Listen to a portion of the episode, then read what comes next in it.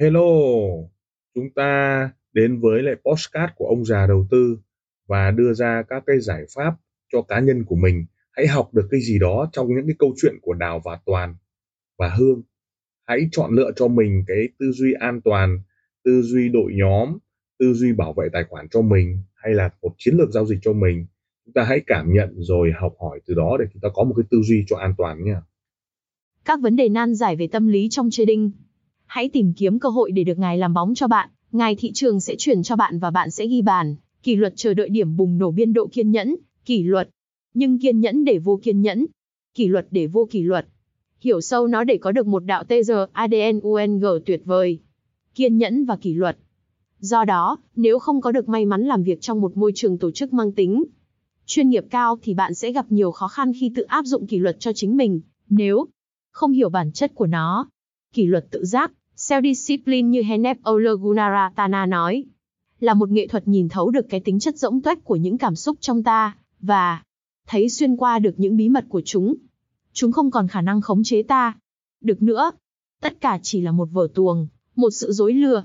Những cảm xúc ấy, chúng thôi thúc ta, hung hăng với ta, chúng phỉnh phờ, dụ dỗ ta, đe dọa ta, nhưng thật ra chúng hoàn toàn rỗng tuếch.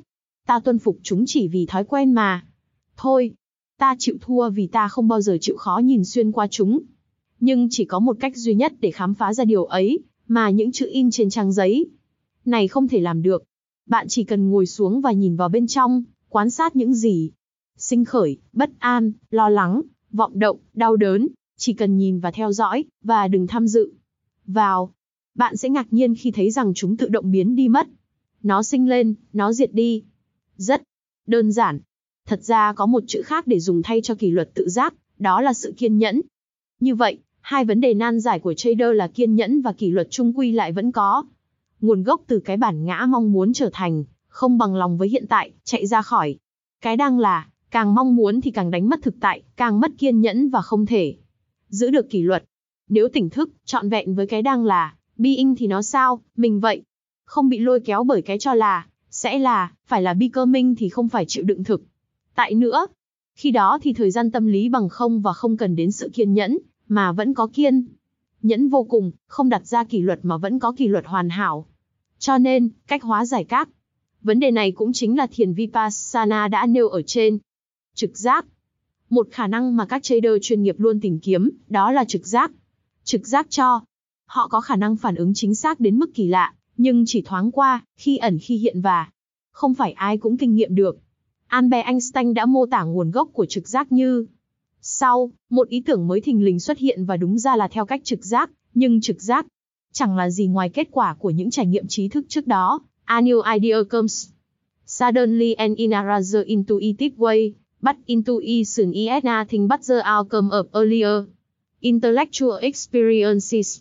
Trực giác là một vấn đề thuộc tâm trí con người, rất khó nắm bắt nên chỉ có một ít người trực tiếp quan sát được chúng mới khám phá được. Tôi nhận thấy mô tả của thiền sư Nyanaponika có thể giúp chúng ta hiểu rõ về nó.